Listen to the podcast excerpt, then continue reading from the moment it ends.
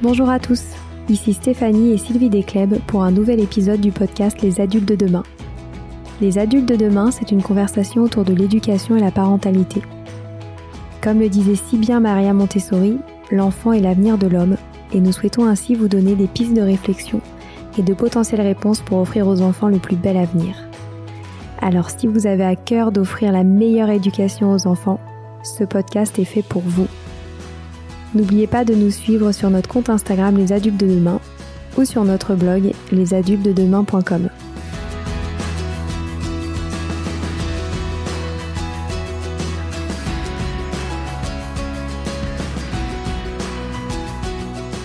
Aujourd'hui, nous retrouvons une invitée que l'on adore, Florence Millot. Nous avions échangé ensemble il y a quelques mois lors de l'épisode numéro 48 sur le thème des sujets délicats avec les enfants.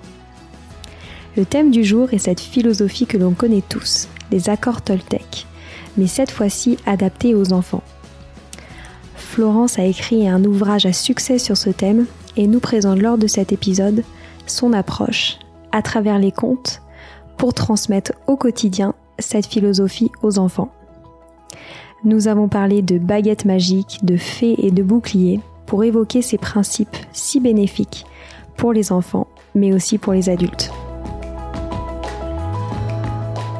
Bonjour Florence. Bonjour. Nous sommes ravis de vous retrouver pour enregistrer un nouvel épisode ensemble et traiter plus particulièrement des accords Toltec pour les enfants. Alors je pense que presque tout le monde a entendu parler de ce best-seller, Les quatre accords Toltec, un incontournable du développement personnel pour les adultes. Et vous avez adapté ce concept pour les enfants et nous allons en parler aujourd'hui ensemble. Donc avant qu'on démarre sur le sujet des enfants en particulier, est-ce que vous pourriez nous rappeler le principe et la philosophie derrière les accords Toltec ? Alors le principe, il est à la fois très simple et je crois qu'il met presque toute une vie à pouvoir l'intégrer et le comprendre vraiment en profondeur. Les accords Toltec se définissent donc en 4 accords. Le premier, c'est que ta parole soit impeccable. Donc c'est l'importance de vraiment bien parler aux autres. Donc, ça c'est évident, mais aussi l'importance de bien se parler à soi parce qu'on voit que souvent il y a ce corollaire entre la façon dont je me parle intérieurement. Donc quand j'ai pas confiance en moi, quand j'ai peur, quand je me parle mal, tout simplement, et la façon dont je parle aussi aux autres et je les juge. Ensuite, le deuxième accord, c'est n'en fais pas une affaire personnelle. Pourquoi ? Parce qu'évidemment, on a toujours tendance dans la vie, qu'on soit enfant ou adulte, à tout ramener à soi, à avoir l'impression que quand l'autre ne nous regarde pas, évidemment, il l'a fait exprès et c'est parce qu'il ne nous aime pas, par exemple, et qu'il n'a pas envie de nous parler. Et l'idée, c'est d'essayer d'aller plus loin que ça pour essayer d'aller un petit peu au-delà de cette illusion de toujours tout ramener à soi. Ensuite, le troisième accord, c'est ne fais pas de suppositions.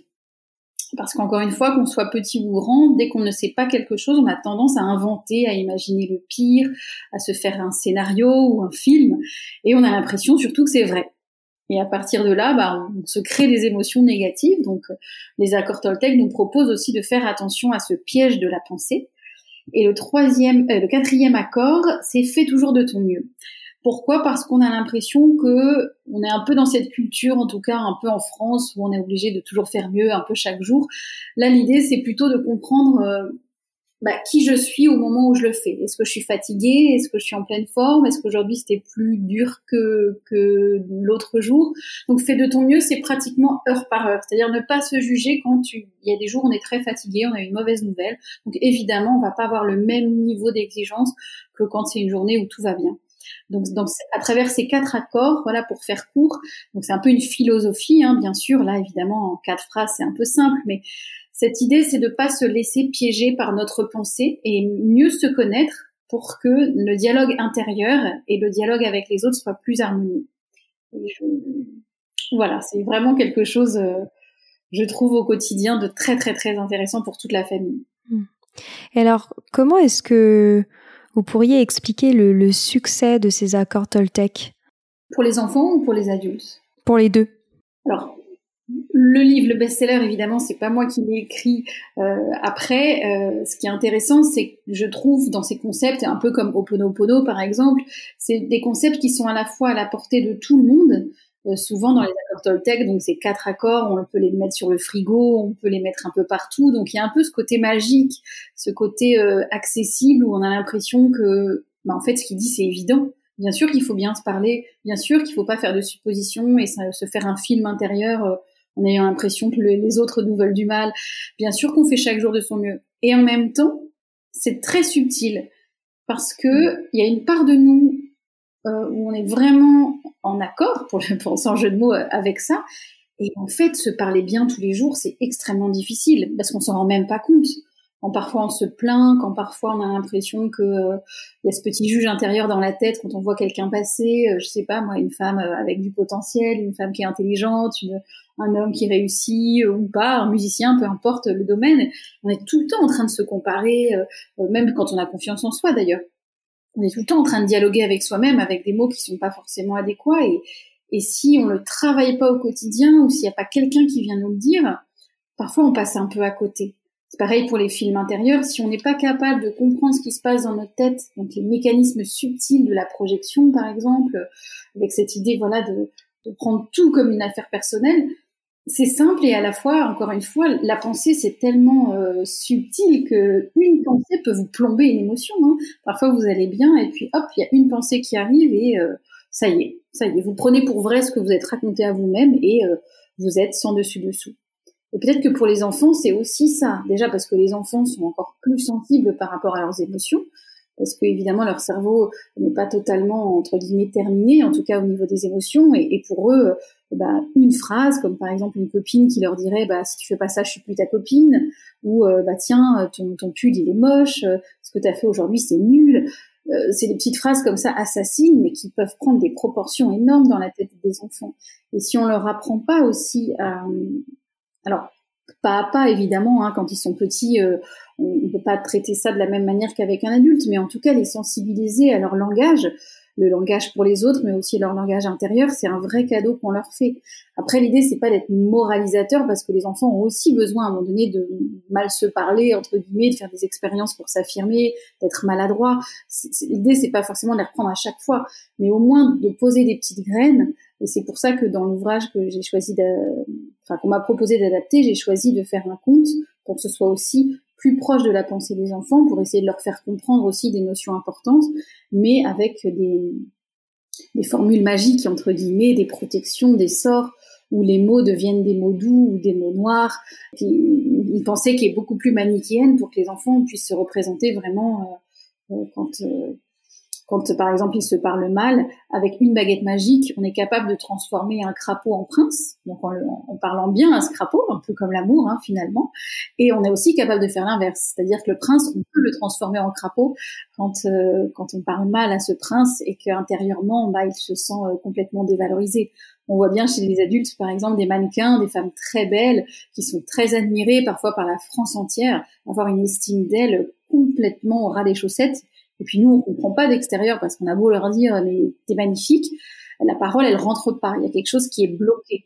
Pourquoi ? Parce que forcément, à un moment donné, intérieurement, dans la famille ou autre, il y a eu la parole « poison », entre guillemets, ce qui correspond au premier accord Toltec, que ta parole soit impeccable ou non, du coup, qui a fait qu'il y a quelque chose qui s'est brisé en elle et qui fait qu'aujourd'hui, cette femme très belle esthétiquement, et même objectivement parlant, se trouve toujours aussi, entre guillemets, laide intérieurement, parce qu'à un moment donné, elle a pris les mots, peut-être de la famille, de ses frères et sœurs, de son entourage, qu'importe, le pouvoir des mots, entre guillemets, l'a fait rendre petite ou crapaud, comme on dirait avec les enfants. Mmh. Ouais, c'est super intéressant. L'idée principale, c'est de jouer entre le conte, donc ce que les enfants connaissent, c'est leur code, c'est leur univers, et puis l'univers de la magie, ça donne toujours de la puissance, donc de la magie pour aller pour grandir ou la magie pour se rapetisser, et de faire ce lien, encore une fois, toujours avec ces quatre accords pour qu'ils aient, comme je disais, au moins une petite graine sur l'impact que ça a de pouvoir bien se parler ou mal parler aux autres. Mmh. Alors justement, est-ce que vous pourriez nous expliquer un peu plus en profondeur pourquoi il est important d'utiliser l'imaginaire de l'enfant ? Parce que l'enfant, il fonctionne pas comme nous. C'est-à-dire, et encore même certains adultes, quand l'approche est trop mentale, ça vient pas toucher une émotion. Quand vous dites, que ta parole soit impeccable, déjà, c'est des mots compliqués pour un enfant. Il faut que tu te parles bien. C'est très moralisateur. Donc, pour lui, ça ne fait pas référence à quelque chose de très concret. Alors que quand il est dans une pensée encore magique, 5-6 ans, mais même plus, c'est-à-dire la pensée où il se prend pour un héros, une pensée, un conte où il y a des émotions, donc il se sent fort, il se sent puissant, mais il se sent aussi écrasé littéralement par un monstre qui voudrait justement le rapetisser, le tuer, l'humilier, etc. Ça vient engager le corps, ça vient engager les émotions et donc la pensée de l'enfant. C'est un peu comme quand vous voyez un film, par exemple, où il y a toujours un héros, toujours un peu faiblard, abandonné, handicapé, sans parents, dans une forêt sombre, toujours un peu souffroteux. Ça, c'est toujours toute cette part en nous. Et puis, à un moment donné, il va trouver une force avec un lutin, avec un arbre, peu importe, avec une baguette magique, et va réussir à se dépasser. Et nous, même adultes, je trouve, on a encore besoin parfois de cette espèce de force, un peu comme quand on écoute de la musique épique, par exemple, une musique de chevalier, tout de suite notre corps se relève, on a envie d'avancer dans la rue, on se prend pour un mannequin, on prend des têtes, juste parce qu'on a ça dans les oreilles. Pour l'enfant, c'est un peu la même chose, quoi. Dès qu'on va connecter avec des forces qui sont un peu au-delà de lui, c'est très très sécurisant pour un enfant. C'est-à-dire qu'avoir même une petite amulette avec peut-être même un porte-clés avec juste écrit les quatre accords Toltec, moi j'avais appelé ça la baguette magique, le bouclier, la fiole de vérité ou la corne, parce que ça correspond à un univers que les enfants connaissent, c'est beaucoup plus facile de se le représenter. Même un footballeur qui a 20 ou 30 ans, on sait qu'ils ont des petites amulettes, des fois des petites choses porte-bonheur pour accéder à une pensée magique de force, de puissance, de toute puissance même. Mais les enfants, ça leur plaît beaucoup plus que parfois je trouve des explications qu'on peut leur donner toujours très pédagogiques, qui sont intéressantes, c'est vrai, mais je trouve qu'ils poussent pas à l'action. Un enfant, quand on lui raconte une histoire, il a tout de suite envie, il se projette tout de suite. Mais dès que l'explication est trop mentale, ou de lui dire, mais tu sais, il faut bien parler à tes petits camarades, c'est important, tu sais, il faut que tu fasses ci, ça, ça. Bien sûr, c'est important de leur dire à un moment donné, mais je trouve que quand on travaille avec un enfant, on est obligé de prendre son intelligence en compte et dire « Mais tu sais, comment tu pourrais faire justement pour que cet ami se sente mieux ? T'as vu que parfois il n'avait pas confiance, qu'il se sentait tout petit, mais toi, t'as le pouvoir de l'aider. Comment tu pourrais faire pour que quand tu vois quelqu'un, un copain par exemple dans la classe, tu le vois la tête baissée, tu vois qu'il n'est pas bien, peut-être qu'il a une réflexion, qu'est-ce que tu pourrais lui dire pour le consoler, pour qu'il se sente super content ou super fort ? Est-ce que tu pourrais lui demander qu'est-ce qu'il a vexé, par exemple, s'il y a une phrase qu'il a un copain qui s'est moqué de lui, et qu'est-ce que tu pourrais lui dire pour qu'à l'intérieur, là, cette petite parole, cette petite graine de poison, elle ne s'insinue pas en lui. Comment tu pourrais faire pour que, justement, avec un petit bouclier invisible, ou dans ta tête, tu rejettes, en gros, toutes les paroles que ce copain a dit si elles te blessent. Et là, l'enfant, évidemment, même s'il connaît pas la solution, c'est pas grave parce que comme il l'invente, il a toujours une ressource en lui. Alors qu'un enfant, si on lui demande de réfléchir sur quelque chose qu'il connaît pas, dans certains sujets en tout cas, surtout les sujets émotionnels, tout de suite il se bloque. Il y a tout un mécanisme de défense. Parfois les enfants, quand on leur demande tout simplement, voilà, quand tu arrives pas à faire quelque chose, comment tu pourrais le faire autrement ? Il y a certains enfants, en tout cas chez les petits, ils n'en ont aucune idée. Alors comme déjà ils n'ont pas confiance en eux, si on leur redemande à un niveau supérieur, ça les bloque. Il dit « je sais pas ». Mais par contre, si on pose la même question, et à partir du moment où ils me disent « je sais pas », eh ben je leur dis « c'est pas grave, tu inventes. Tu as le droit d'inventer tout ce que tu veux, on s'en fiche ». Là, on voit bien que les enfants s'ouvrent et commencent à trouver des ressources intérieures et se font confiance.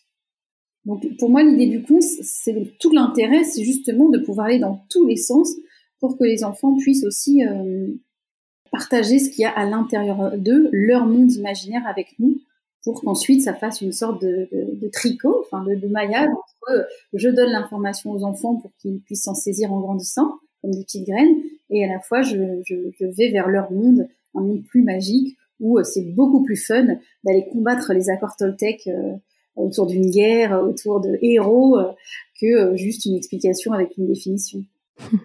Est-ce que vous pourriez nous expliquer justement comment est-ce qu'il a organisé votre livre et comment est-ce que vous les avez adaptés, ces accords, à des accords pour les enfants? Alors l'idée, c'était de découper le livre en 4 grands chapitres, évidemment pour être fidèle à l'auteur, parce que l'auteur est déjà très pédagogue et les 4 accords Toltec dans le texte sont déjà, je trouvais très clairs et très imagés. Donc j'avais pas vraiment envie d'adapter ça parce que c'était déjà, je trouve, très très clair. En revanche, j'avais envie justement d'écrire un conte qui se compose de 4 chapitres également pour expliquer de manière complètement imaginaire les 4 accords. C'est-à-dire l'accord 1, que ta parole soit impeccable, soit transformée en une baguette magique. Donc une baguette magique explique cette notion de si je choisis d'aller vers les mots noirs avec ma baguette magique, j'ai un pouvoir pour te rabaisser, pour te faire perdre confiance en toi, pour te dire des insultes, pour te faire sentir tout petit. Mais avec cette même baguette magique, j'ai aussi le choix d'aller à l'opposé et de te dire des mots doux, des mots qui vont te faire du bien, des mots qui vont te faire grandir. Dans le 2e accord, c'est la même chose, c'est-à-dire chaque outil créé, qui correspond évidemment à chaque accord, on peut toujours les utiliser de 2 façons, donc de la bonne ou de la mauvaise. Parfois on a le choix et parfois on est aussi obligé de passer par les 2. Donc dans le 2e, par exemple, n'en fais pas une affaire personnelle. L'idée, c'était de donner l'image dans le conte d'un bouclier. Pourquoi ? Parce qu'avec un bouclier, symboliquement, on se protège d'une pensée. Une pensée qui pourrait être nommée comme une flèche, par exemple, une flèche empoisonnée. On met sa main devant sa tête, ou juste symboliquement, on invente un bouclier, et on voit la phrase arriver, par exemple. On voit l'interprétation arriver, on voit le film arriver, et intérieurement, on met ce bouclier. Ça peut être une bulle magique, peu importe, une bulle de savon, peu importe, mais l'idée de, juste par la pensée, j'arrive à contrôler ce que va me dire l'autre. Et ça, les enfants, ils aiment beaucoup parce qu'à la fois, c'est très simple et surtout, ça leur permet de se détacher un petit peu d'eux-mêmes parce que les pensées pour les enfants, c'est quand même hyper compliqué. Hein. Les émotions, tout ça, se dire où se cache une émotion dans le corps, à quel moment t'as pas confiance en toi, c'est quand même un peu abscon pour les enfants. Donc le fait de mettre ce pouvoir un peu à l'extérieur, entre guillemets, le pouvoir du méchant, mais aussi son pouvoir à soi, hein, quand les enfants se font un film intérieur, de dire « Oh, attention, est-ce que c'est vrai ce que tu es en train de te raconter ? Est-ce que c'est sûr à 100% que tu es nul ? Comment tu peux me le prouver ?» Là déjà, les enfants, ils sont obligés de réfléchir et c'est beaucoup plus simple. Donc l'idée de ce bouclier, c'était vraiment se protéger aussi des pensées. Ensuite, l'idée de la fiole de vérité pour le 3e accord, non, ne faites pas de suppositions. L'idée, c'était d'aller vraiment au-delà des illusions. Parce que ça, on le voit quand nous, adultes, on fait la même chose. Hein, quand tu disais tout à l'heure en introduction, quand quelqu'un ne nous parle pas, par exemple, alors qu'on a envie de lui dire bonjour et qu'il tourne la tête, tout de suite, en général, on fait une supposition. C'est-à-dire qu'on va inventer quelque chose, vu qu'on ne sait pas pourquoi il a baissé la tête. Allez, ça y est, on est parti. Parce qu'il ne nous aime pas, parce qu'il est en colère, parce que hier, on a dit quelque chose qu'il ne fallait pas, parce que c'est sûr, si c'est notre patron, il va nous renvoyer. Et tout de suite, l'imagination s'emballe. Tout de suite. Et la fiole de vérité, justement, pour les enfants, c'était d'essayer de comprendre, justement, à quel moment je remarque que je me fais des films. Et la fiole de vérité, l'idée, c'est de se dire, tiens, quand je me fais une supposition et que j'ai l'impression que c'est vrai, parce que le problème, c'est qu'évidemment, quand on imagine ça, même nous adultes, à aucun moment, on remet ça en cause. Évidemment qu'on a raison. Évidemment qu'il a tourné la tête parce que il était en colère contre nous et qu'il voulait pas nous parler. À aucun moment, on se dit « Ah ben oui, mais peut-être que ce serait différent parce que finalement, peut-être simplement qu'il m'a pas vu. » Ou peut-être que simplement, lui était triste et qu'il avait pas forcément envie de me regarder parce que moi, j'étais de bonne humeur. C'est rare. En tout cas, ça demande quand même une vraie preuve de maturité. Et pour les enfants, pouvoir leur expliquer ça, de dire, tu sais, quand tu as quelque chose qui te fait mal, par exemple, quand tu supposes que ton copain, il a pas voulu te regarder parce qu'il voulait pas jouer avec toi, parce qu'en fait, tu penses que t'es un gros nul, lui dire, écoute, on va mettre des petites fioles de vérité, tu vas essayer de trouver d'autres interprétations. Souvent, on dit que si on arrive à trouver 4 interprétations différentes, alors on est capable de s'amuser avec l'esprit et on croit pas que ce qu'on se raconte est vrai. Donc, par exemple, lui dire, avec cette petite fiole, si tu penses vraiment que ton copain t'a pas regardé parce que t'étais nul, à ton avis, essaie de trouver quelque chose de beaucoup plus drôle. Ah tiens, peut-être qu'il m'a pas regardé parce qu'en fait, il est amoureux de moi. Ok, trouve encore quelque chose peut-être de très triste. Ah peut-être qu'il m'a pas regardé parce qu'en fait, sa maman l'a grondé ou j'ai bien vu qu'il a eu une mauvaise note et qu'il avait envie de voir personne aujourd'hui. Invente quelque chose d'encore plus loufoque. Ah il m'a pas regardé parce que il sait que finalement justement s'il était tombé amoureux de moi toute la classe aurait vu et toute la classe aurait ri donc finalement il préfère se cacher ou invente, peu importe, mais laisser l'enfant s'amuser avec ses interprétations, tout comme nous adultes on s'amuse parfois avec ses interprétations. Si on reprend le même exemple du patron, c'est de se dire tiens, je vais peut-être inventer aussi, je me laisse une autre possibilité. Peut-être qu'effectivement, il était très en colère parce que lui-même, il s'est fait finalement malmener par sa femme, j'en sais rien, ou par un client. Et tout de suite, on a un doute dans l'esprit. Et à partir du moment où on a un doute et qu'on est plus sûr de nous à 100%, il y a quelque chose qui s'appelle. Et ça, on peut l'apprendre aux enfants parce que c'est vraiment jouer avec l'esprit, tout simplement. Et le dernier accord, donc, fais toujours de ton mieux. Là, l'idée, c'était d'avoir un petit personnage avec la corne pour appeler la fée, donc F et E, de ton mieux, pour lui demander de venir venir en aide quand justement il y a des moments où on se sent fatigué, on n'y arrive pas. Donc l'idée pour l'enfant, c'est d'avoir une petite voix extérieure, encore une fois, qu'il peut inventer ou on peut lui raconter, pour essayer justement d'apaiser quand il y a des fois il est fatigué, il n'a pas envie, il se trouve nul, et en fait il a le droit aussi de se trouver nul. Il a le droit de ne pas avoir envie de faire d'efforts aujourd'hui, ou alors au contraire, il a le droit d'essayer de faire de son mieux.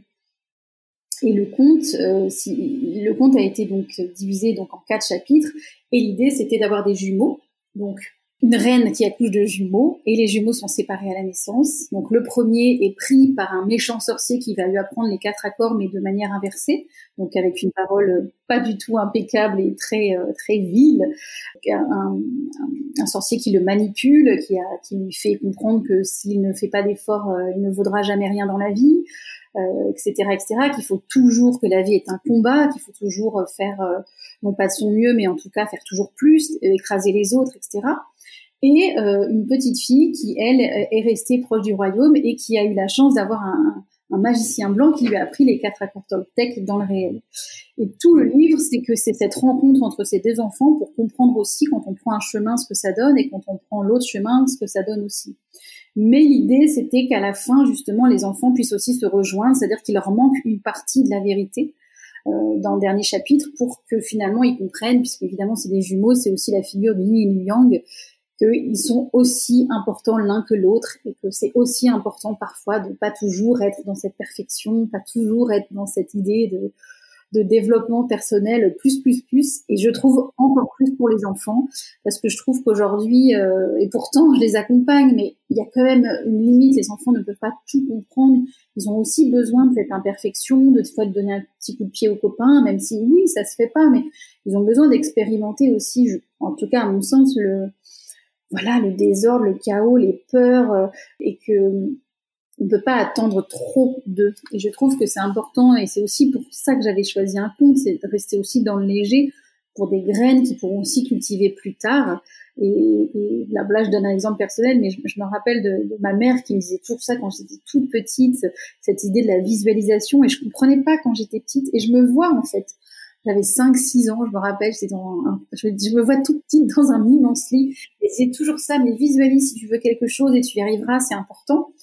Et finalement, cet outil-là que j'ai pas forcément compris tout de suite, je m'en rappelle, 30 ans après, je me rappelle exactement de quand elle disait ça.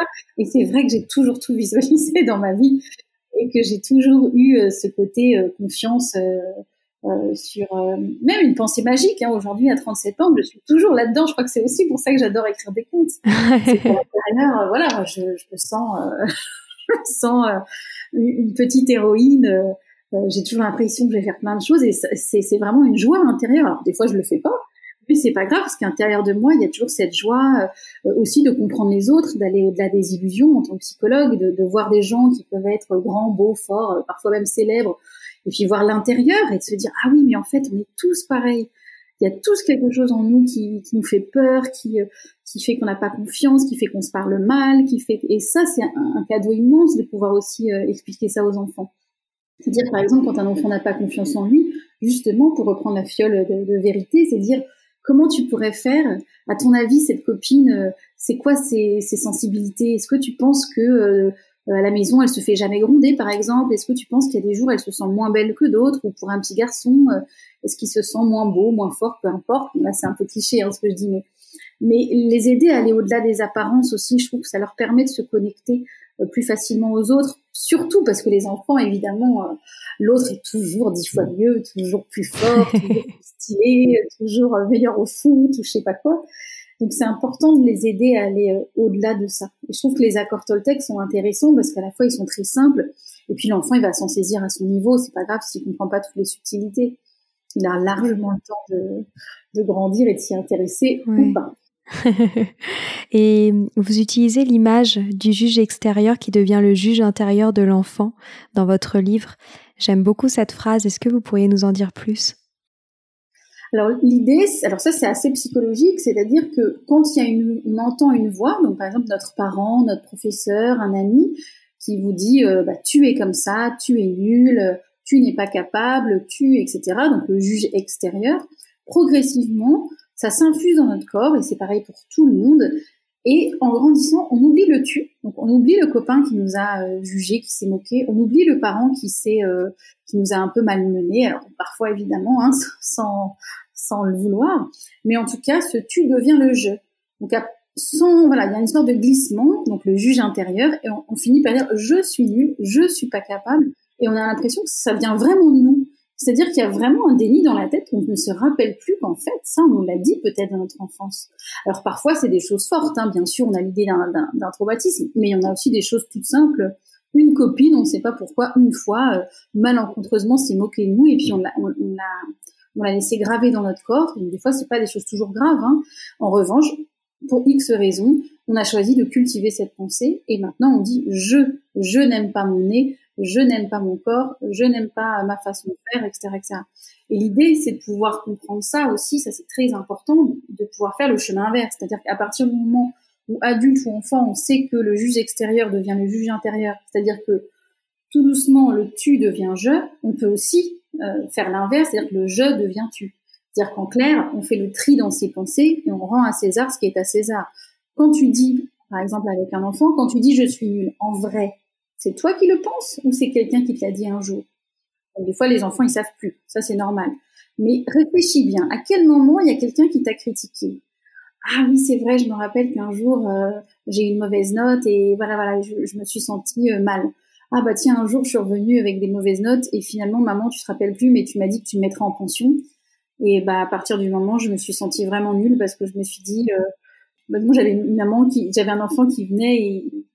Il me disait ça, justement, il me dit, mais tu sais, avec mes parents, avec tout ce qu'ils ont fait pour moi, avec tous les cours particuliers qu'ils me payent, je suis vraiment nulle.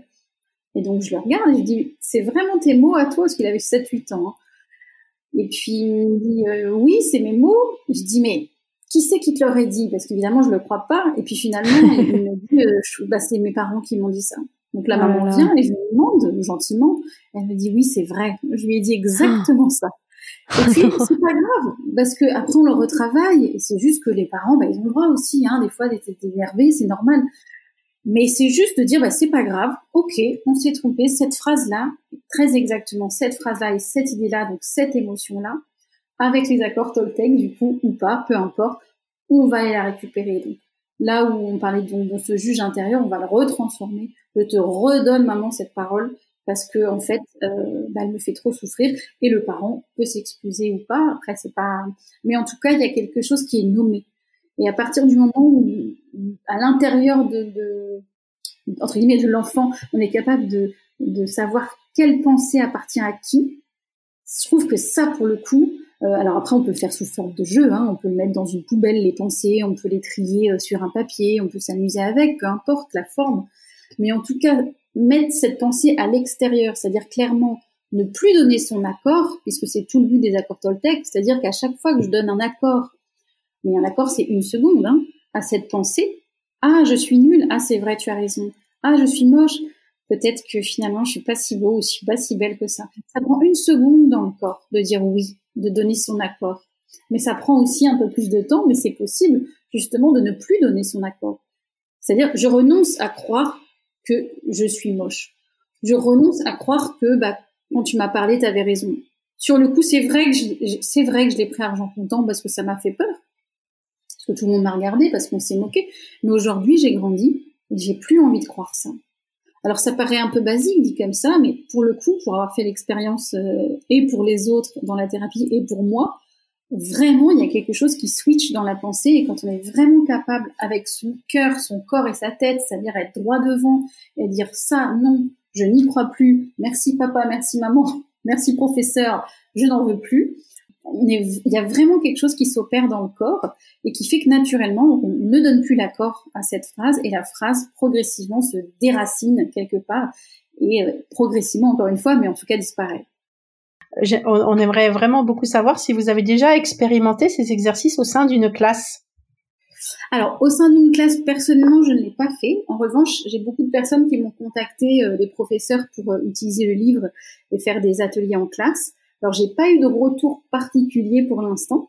En revanche, effectivement, pouvoir faire des petits exercices avec les enfants, si on en a envie, c'est intéressant, même si on n'est pas pro des accords Toltec, c'est pas très grave. Déjà, se faire assez confiance et de pouvoir mettre à disposition cet outil-là aux enfants, je trouve que c'est déjà super. Après, à mon sens, c'est de le mettre aussi dans quelque chose de plus large sur la communication avec les copains, par exemple, ou quand il y a des grosses émotions, pour que toute la classe participe et que toute la classe soit au même niveau. C'est ça que je trouve génial, entre guillemets, quand on peut le travailler en classe. C'est-à-dire que apprendre entre copains à se connaître différemment, à voir que celui qui paraît le plus fort au foot ou, je sais pas, en rédaction, finalement, il a des peurs sur autre chose. Apprendre à connaître les enfants, finalement, un par un, c'est déjà enlever quelque part le voile de l'illusion. Et puis, parler aux enfants, justement, de qu'est-ce que ça fait dans le corps quand on entend ce genre de phrase. Ah bah toi, je joue pas avec toi parce que t'es pas assez bon. Ah bah toi, t'as vu, t'as encore eu la moins bonne appréciation de tout le monde. Ah bah toi, t'es pas trop stylé. Enfin, avoir des exemples très concrets qu'on peut entendre comme ça avec une oreille dans la cour ou même en classe, sans forcément le nommer avec un enfant, hein. Du coup, ça devient une phrase générale pour faire aussi réfléchir les enfants, justement, à cette parole impeccable avec leur baguette magique, tout simplement. Comment on pourrait faire pour transformer cette phrase? Comment on pourrait dire concrètement à un copain qui a entendu une moquerie, quelle phrase on pourrait lui dire? Est-ce qu'on pourrait pas s'inventer même un bocal, tout simplement, un pot à confiture avec des petits mots, quand on a des idées qu'on mettrait dans le bocal et que les enfants pourraient lire de temps en temps pour se donner des idées? Parce qu'effectivement, comme on disait tout à l'heure, les enfants, ils ont besoin d'explications, mais ils ont besoin d'imaginaire, mais ils ont aussi besoin de concret. C'est-à-dire qu'à partir du moment où on explique les accords Toltec aux enfants, ils ont besoin de savoir concrètement qu'est-ce qui se dit, qu'est-ce qu'ils peuvent dire comme phrase à soi-même ou aux copains pour que ce soit plus facile. Par exemple, la phrase « je renonce à croire que », c'est des petites phrases toutes simples, mais qui permettent à l'enfant de savoir par où commencer, quand l'enfant se sent pas forcément au top, justement, dans ses pensées. Fais de ton mieux, bah, tiens, un petit exercice, par exemple, de scan corporel, de choses toutes simples, de dire bah tiens, aujourd'hui la journée a été plus compliquée, est-ce que j'étais fatiguée, est-ce que j'étais triste, est-ce que j'avais tout simplement pas envie. Ça suffit, c'est-à-dire pouvoir nommer vraiment l'émotion du moment pour dire bah peut-être que demain je ferai mieux ou pas, c'est pas grave, mais en tout cas je me suis connectée à mon corps pour savoir qu'aujourd'hui la journée elle était un peu bof bof, ou au contraire elle était super. On a ces plein de petits exercices comme ça, avec des phrases, voilà, comme je disais, dans un bocal, mais ça peut être aussi affiché dans la classe pour savoir qu'est-ce qu'on peut dire concrètement, ou différencier, voilà, les mots doux ou les mots durs. Donc les mots doux, on met les mots à l'intérieur, tu es beau, c'est super, bravo, etc. Et puis les mots durs, on peut reconnaître facilement, hein, évidemment, mais quand on en prend conscience, progressivement, les enfants se disent « Ah oui, mais en fait, c'est super violent ce que je dis ». Parce que le problème, c'est que nous, évidemment, en tant qu'adultes, on le sait, que c'est violent, les enfants ont à peu près conscience, mais pas tant que ça en fait. Je trouve que les enfants naissent aussi dans une génération où on parle de plus en plus, donc c'est super des émotions, et en même temps ils sont habitués à une violence, que ce soit par les films, les jeux vidéo, harcèlement, on a l'impression qu'ils sont plus... que la norme a un peu changé, je trouve, et qu'aujourd'hui on a des enfants de plus en plus jeunes qui se font malmener et ça devient presque quotidien. Et du coup pouvoir repenser qu'est-ce que c'est cette violence et en quoi c'est violent, je trouve que c'est important, tout simplement, donc avec les mots durs, les mots doux, peu importe, mais en tout cas donner une image, parce que je trouve que vraiment, il y a quelque chose qui a glissé depuis ces dernières années avec les réseaux sociaux, par exemple, et que les enfants aujourd'hui, il y a une sorte de banalisation de la violence, même chez le tout petit. Et pouvoir dire, mais tu sais, ça me fait vraiment mal, en fait, vraiment. C'est important parce qu'il y a des enfants qui finissent par même intérieurement se dire bon bah c'est pas grave, ou je le mérite, ou bon bah faut tous en passer par là, et plus personne n'arrive à prendre la mesure de ce qui fait mal et de ce qui ne le fait pas. pour moi, par des exercices tout simples comme ça, voilà, de temps en temps, ça pourrait être vraiment une très très bonne idée pour le faire ensemble, parce que certains parents y arrivent très bien, mais il y a d'autres qui sont aussi plus démunis, comme les professeurs, hein, c'est la même chose. Mais en tout cas, mis bout à bout, un peu les parents, un peu les professeurs, un peu les personnes extérieures, pouvoir, encore une fois, juste poser une graine, déjà en classe, ce serait déjà super, et pourquoi pas créer et réfléchir après tous ensemble à des ateliers pour mettre des idées en commun, ce serait encore mieux. Ok, ben je trouve ça très très intéressant et je vais très rapidement mettre ça en place dans ma classe et puis je reviendrai vers vous pour vous raconter comment ça a évolué. Avec plaisir. Encore une fois, on vous remercie vraiment beaucoup pour cette intervention qui, je suis sûre, va vraiment passionner et faire évoluer les relations avec les enfants et aider beaucoup les enfants à mieux gérer leurs émotions, leurs souffrances.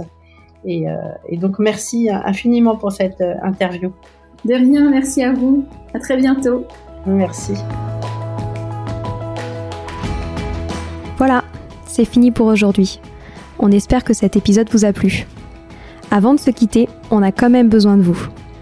Si après avoir écouté cet exposé, vous ressortez avec plein d'idées pour apporter le meilleur aux enfants, n'oubliez pas de nous laisser 5 étoiles et un petit commentaire sur Apple Podcasts, sur iTunes, ou toute autre plateforme d'écoute de podcast.